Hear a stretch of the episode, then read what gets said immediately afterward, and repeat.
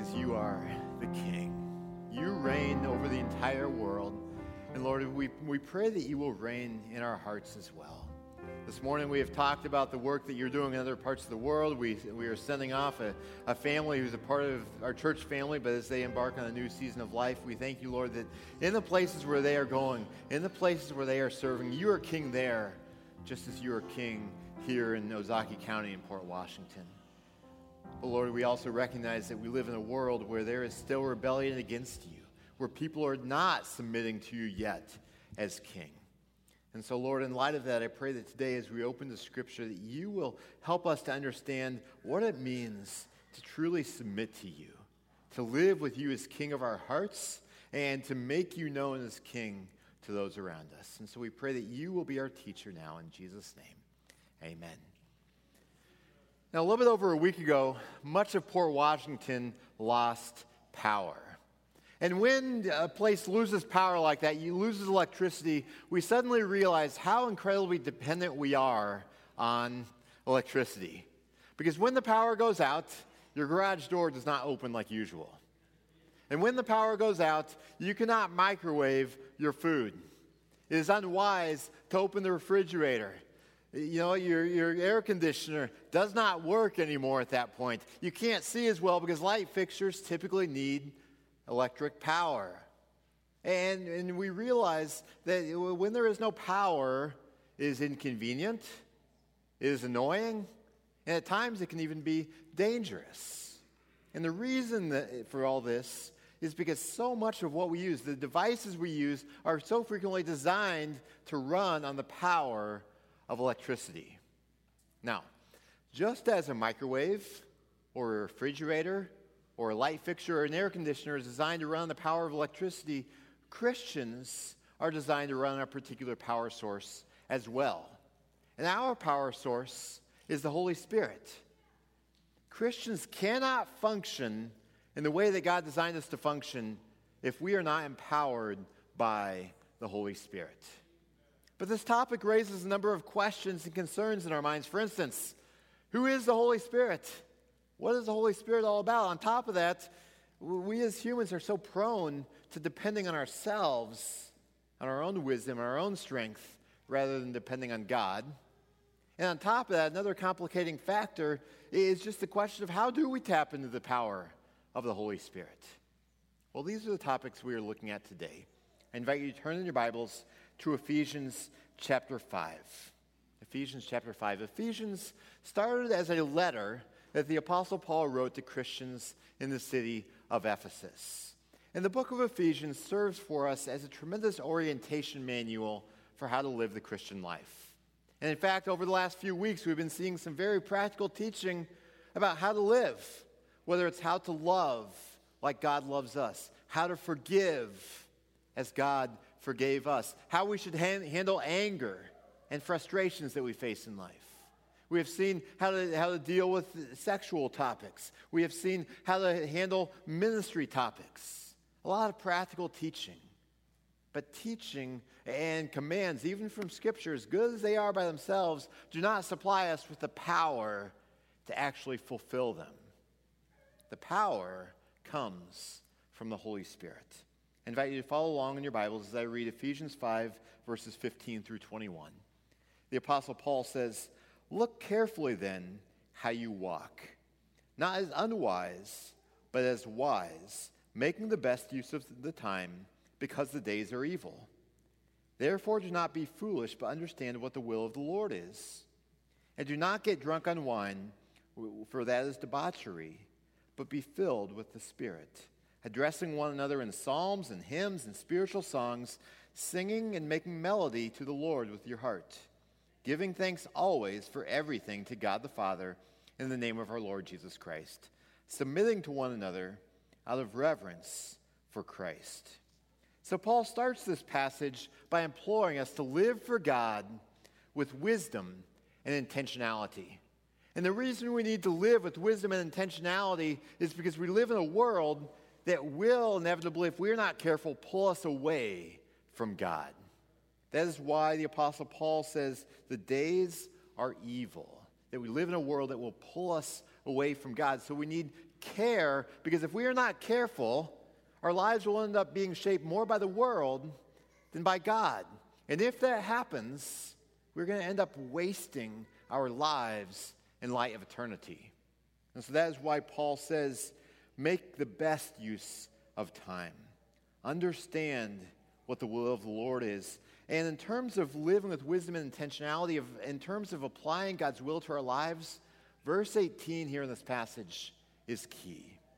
In verse 18, the Apostle Paul says, Do not get drunk on wine, for that is debauchery, but be filled with the Spirit. Now, Paul's main point in this passage is not the part about alcohol. Now, it is still a command, so you know what? Apply it. Don't get drunk. But Paul's main point in this passage is in the second half of the verse where he says, Be filled with the Spirit. Let the Holy Spirit empower your life. Now, this raises questions. First of all, who is the Holy Spirit? Now, notice how I phrase that question. Who is the Holy Spirit? Not what is the Holy Spirit, because the Holy Spirit is a who. The Holy Spirit is God. I mean, think of the Trinity Father, Son, Holy Spirit, all God, three in one. The Holy Spirit is just as much God as God the Father is God and God the Son is God. Yet, for many people, the Holy Spirit is kind of this, this forgotten God, this, this confusing part of God. So, so, who is the Holy Spirit? Well, the Holy Spirit is God's empowering presence living inside of Christians. Now, the Holy Spirit has a bigger role than just that, but for our lives, that is a primary role that He has. That He is God's empowering presence living inside of Christians. In the book of Ephesians, we first encountered the Holy Spirit back in chapter 1, verses 13 and 14, where Paul said that in Christ, you also, when you heard the word of truth, the gospel of your salvation, and believed in him were sealed with the promised Holy Spirit, who is the guarantee of our inheritance until we acquire possession of it to the praise of his glory.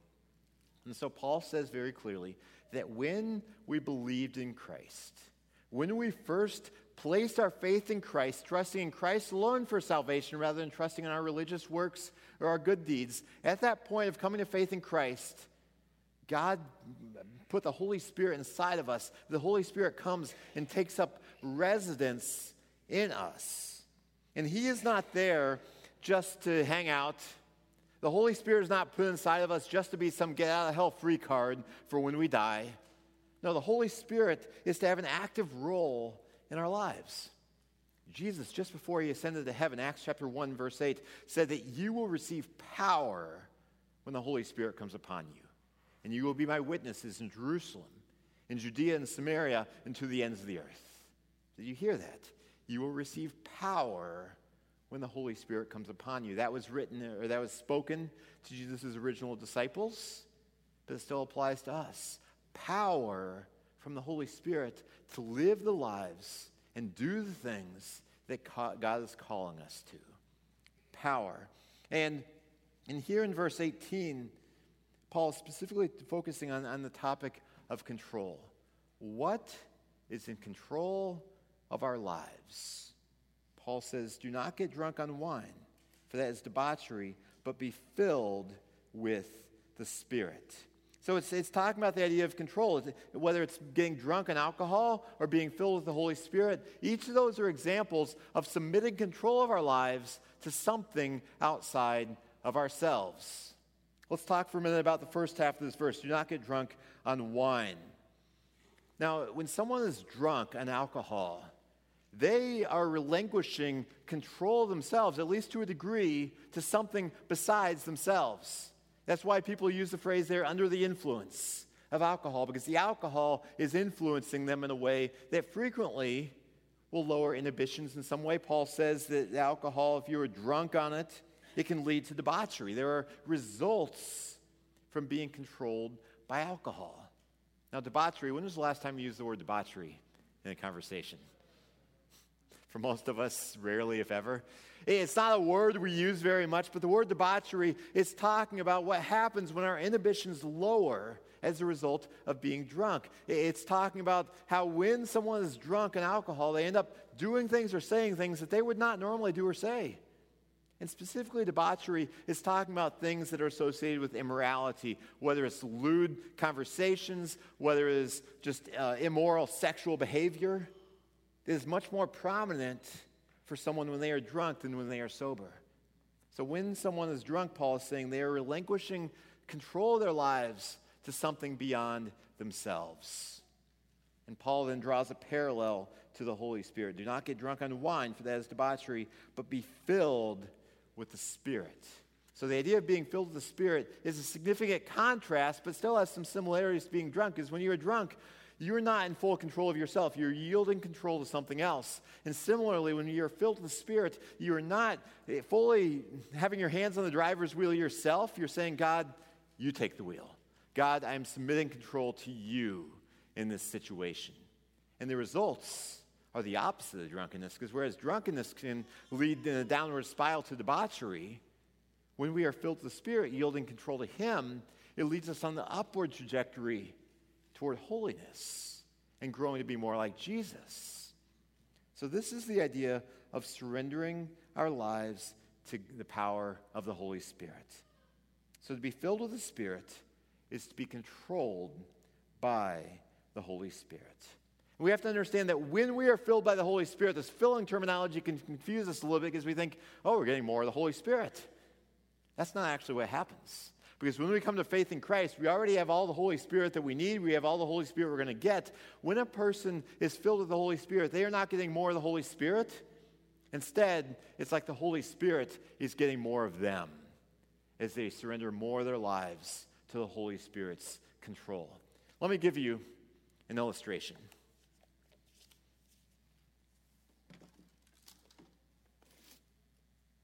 Have a glass, have milk. See if I can do this without spilling the milk all over the carpet. All right. So, in this analogy, this glass of milk represents your life. Let me put the lid on it to try to protect this thing. All right. So, this glass of milk represents your life. You want some chocolate milk? So you're going to put in some chocolate. How much do you think? Like that? More? That good? Okay. There we go. So, now this glass of milk with some chocolate in it represents the life of a Christian after they come to faith in Christ. And that chocolate syrup represents the Holy Spirit. Now, if you were to drink this glass like this, is it going to taste much like chocolate milk? No. Does it look much like chocolate milk?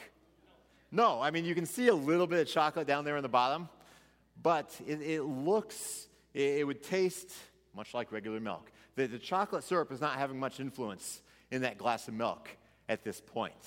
What do you have to do in order to make chocolate milk? Yes. I read your minds. I brought a spoon just for this very purpose. Now, look what's happening. It's transforming right before our eyes. It's looking more like chocolate milk, isn't it? That's the type of chocolate milk that you want to drink because now it's obvious that is chocolate milk. It changed its appearance, it, it changed its taste, and that's a picture of what should happen to our lives when we are filled with the Holy Spirit.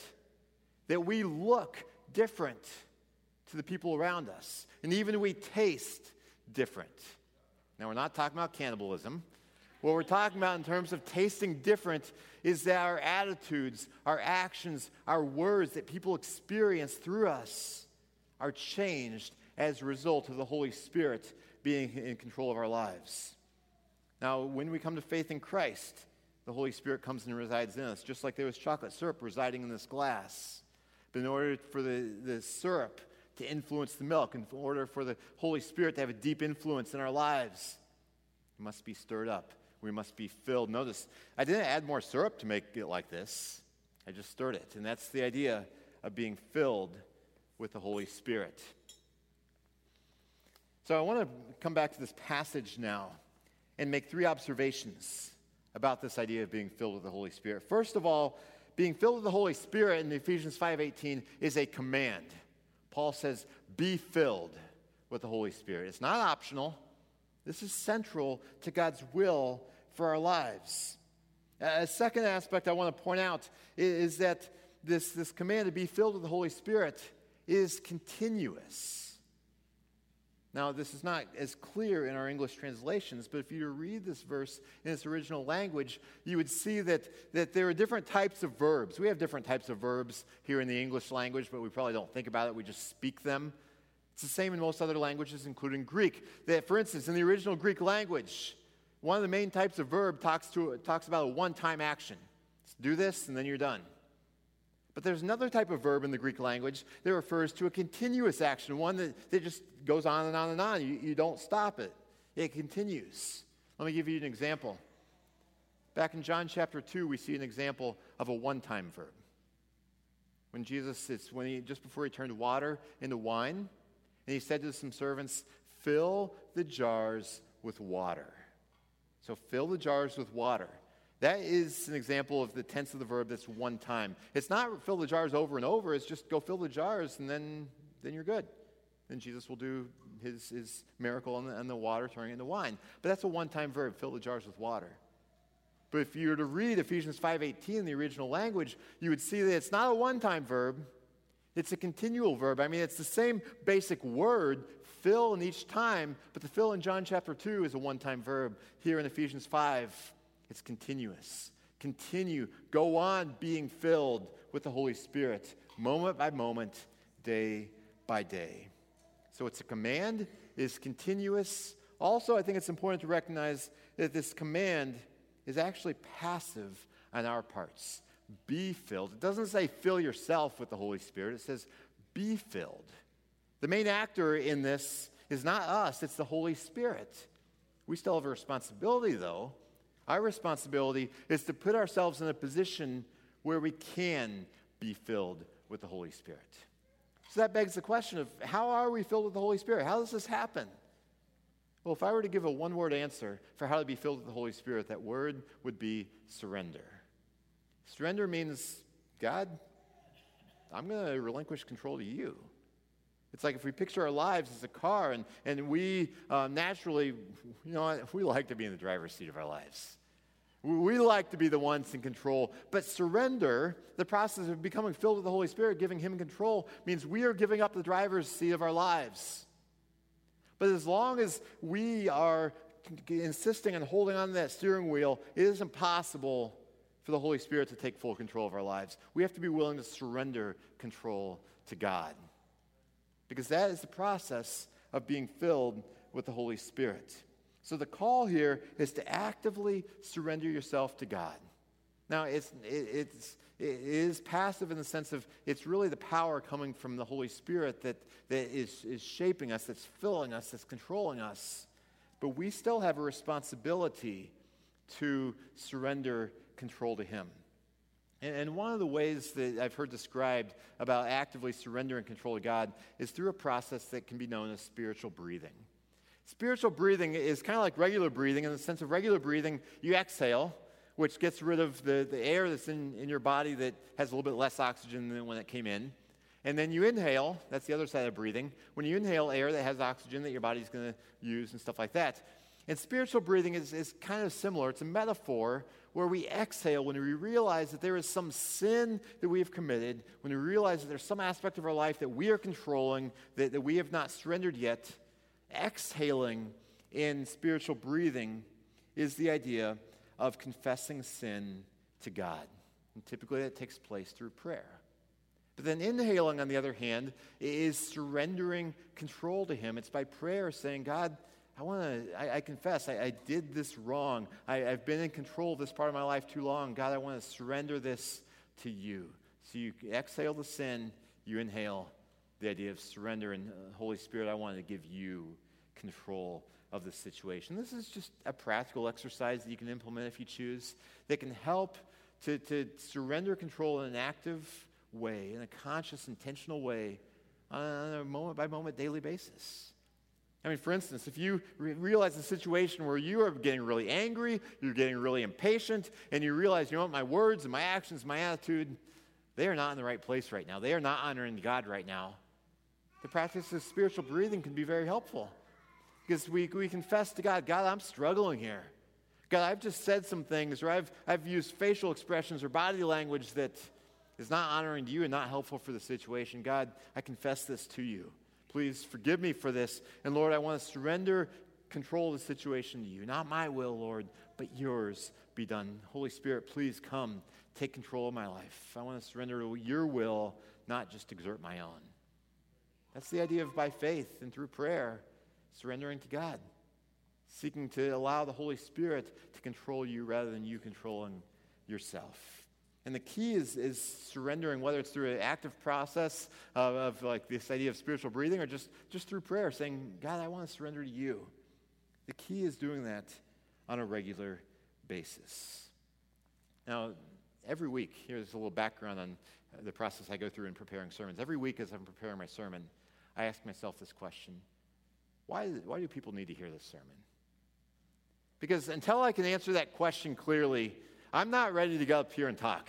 Because I don't want to waste your time, I don't want to waste my time. I want to know why do people need to hear this? And that's more than just, well, let's just walk through this and explain what's going on in the Bible. It's, it's why do people need this?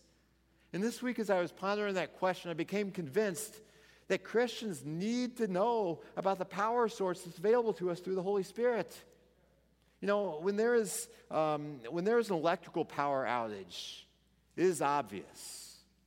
I mean, it's obvious. Everyone knows the power is out when the electricity is off. I think of just a week and a half ago when the electricity was off here, Chris Atella, our worship team leader, she put out there on Facebook, no power at work today, and my computer battery is about done. Does anyone local know of places with free Wi Fi that do have power? I mean, she put that out there on the internet, just wondering, okay, who out there has power? Where can I find some power? To, why? Because her computer required electricity in order to function correctly. It required electricity. It's obvious that a computer or another device that needs to be plugged into the wall, it requires electricity. But for many Christians, it's not as obvious when they lack spiritual power. Because as Christians, it's very easy just to go through the motions of being religious. It's very easy to go through the motions of going to church and to be reading the Bible, even, and to be praying on a regular basis, which are good things. But it's easy to be doing these things in a way that is dependent more on ourselves than on God. As I said earlier, the, the commands and the teaching of Scripture are great, but they do not have power in and of themselves to transform us. And God is not looking at us to generate our own spiritual power to be transformed. He wants to supply that power for us through His Holy Spirit as we depend on Him. Now, in this passage, as we wrap up, we see that there are results from being uh, controlled by the Spirit, results of the Spirit filled life. There are three of them Paul lists here. One result is wholehearted singing. He says, Be filled with the Spirit, addressing one another in psalms and hymns and spiritual songs, singing and making melody to the Lord with your heart. I mean, it's kind of an interesting thing to think about. Wholehearted singing could be connected to being filled with the Holy Spirit. But it is, and it's interesting to see the singing that's talking about it's addressing God, I mean, sing to the Lord, but it's also addressing one another. When we sing together as a church family here on Sunday mornings, we're not just praising God, we're also singing basically to one another, instructing one another, encouraging each other in the truths of the gospel, challenging each other to, to be committed to Christ, to grow, to make Him our Lord and King. It's kind of a cool thing. He says, addressing one another in psalms, hymns, and spiritual songs. Now, I think back to when I was a teenager. I grew up going to church with my family. I did not like singing. And I recognize that for some people, singing is not something they enjoy, especially singing in church. Maybe singing in the shower, singing in the car, but not in church. I did not like singing. I remember one time the pastor asked my parents, Why doesn't Brandon sing? So they, they asked me, Why don't you sing? I don't like to sing. For me, there was a change, though. I like to sing now. The change was when I got serious about Jesus when I was about 20 years old, got serious about Jesus. And I was not a good singer. I'm still not a great singer.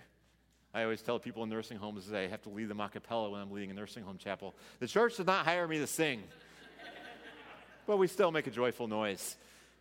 But I enjoy singing because it's an expression of worship to God. And when we are living with God, with the Holy Spirit on the throne of our lives, It gives us wholehearted devotion and singing. That's why Paul says, sing to the Lord with, with your heart, wholeheartedly. That's the result of living a spirit filled life. Another result is, is consistent gratitude, giving thanks always and for everything to God the Father.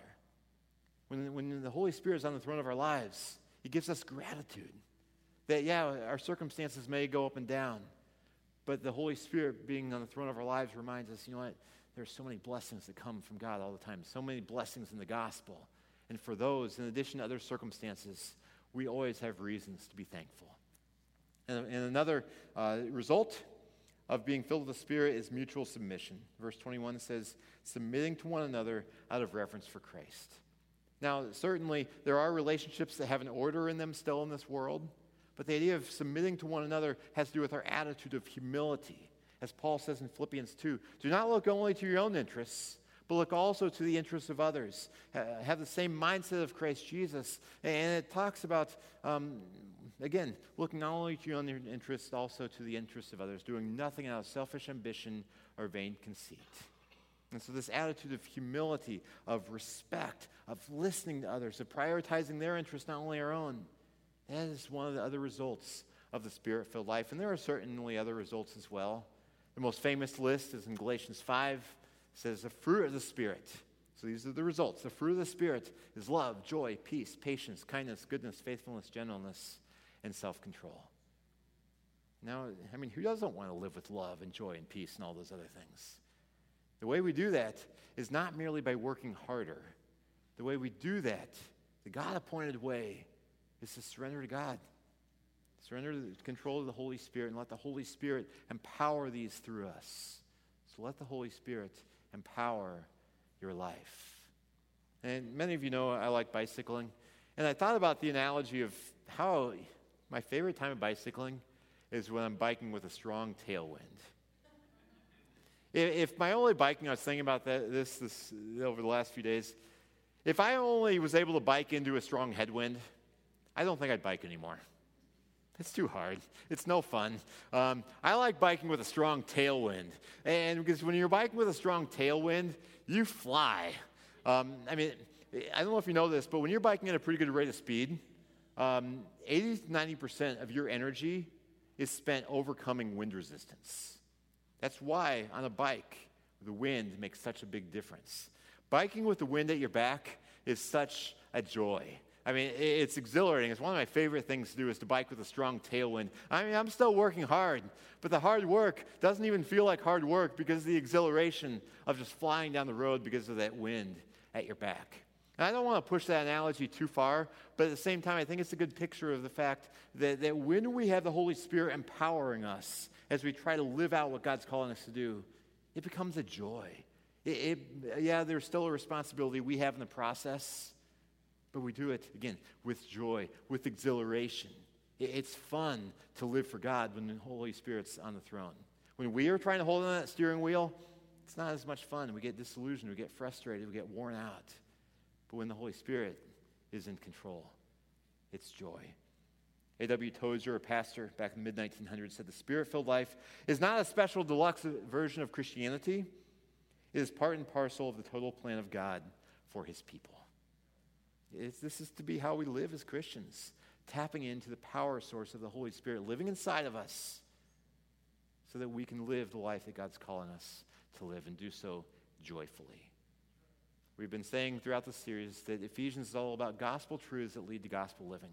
Today, a glorious gospel truth that we're celebrating is that God puts the Holy Spirit inside of us when we come to faith in Christ in order to empower us to live the life God is calling us to live. So we don't have to depend on ourselves, but we depend on God, and He gets the glory for it.